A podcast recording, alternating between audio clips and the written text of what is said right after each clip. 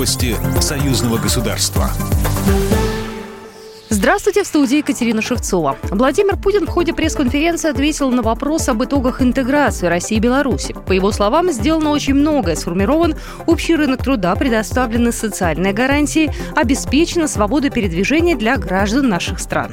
Президент отметил, что главное сейчас унифицировать налоговое и таможенное законодательство. Владимир Путин также заявил, что переговоры об интеграции долгий непростой процесс, а президент Республики Беларусь Александр Лукашенко и его команда непростые переговорщики. Уровень интеграции России и Беларуси в рамках союзного государства будет ниже, чем у стран Евросоюза, сказал Путин. Единая валюта двух стран возможный в будущем вопрос, но сначала нужна синхронизация в экономике, отметил президент. Вся мощь Гомельской области должна быть восстановлена. Александр Лукашенко приехал в регион представить нового главу облсполкома и встретиться с активом. Разговор начали с темы восстановления земель в отчужденных районах области после аварии на Чернобыльской АЭС.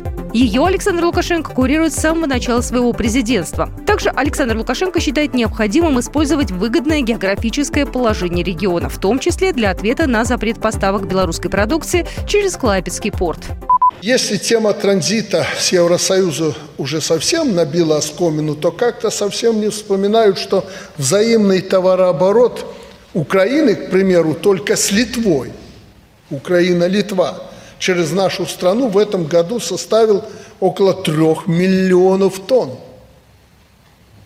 В том числе через Гомельский участок государственной границы. Я не понимаю, чем литовцы думают – напирая на нас. Но мы закроем этот транзит.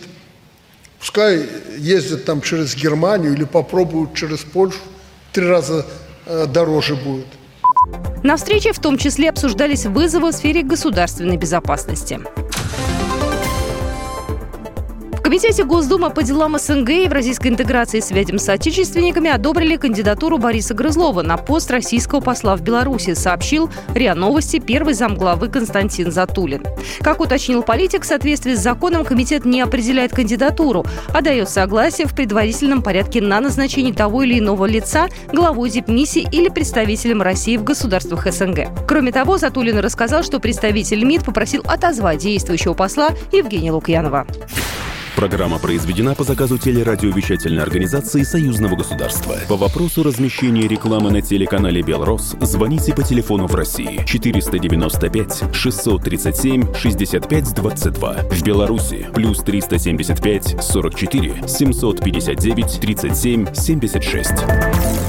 Новости Союзного государства.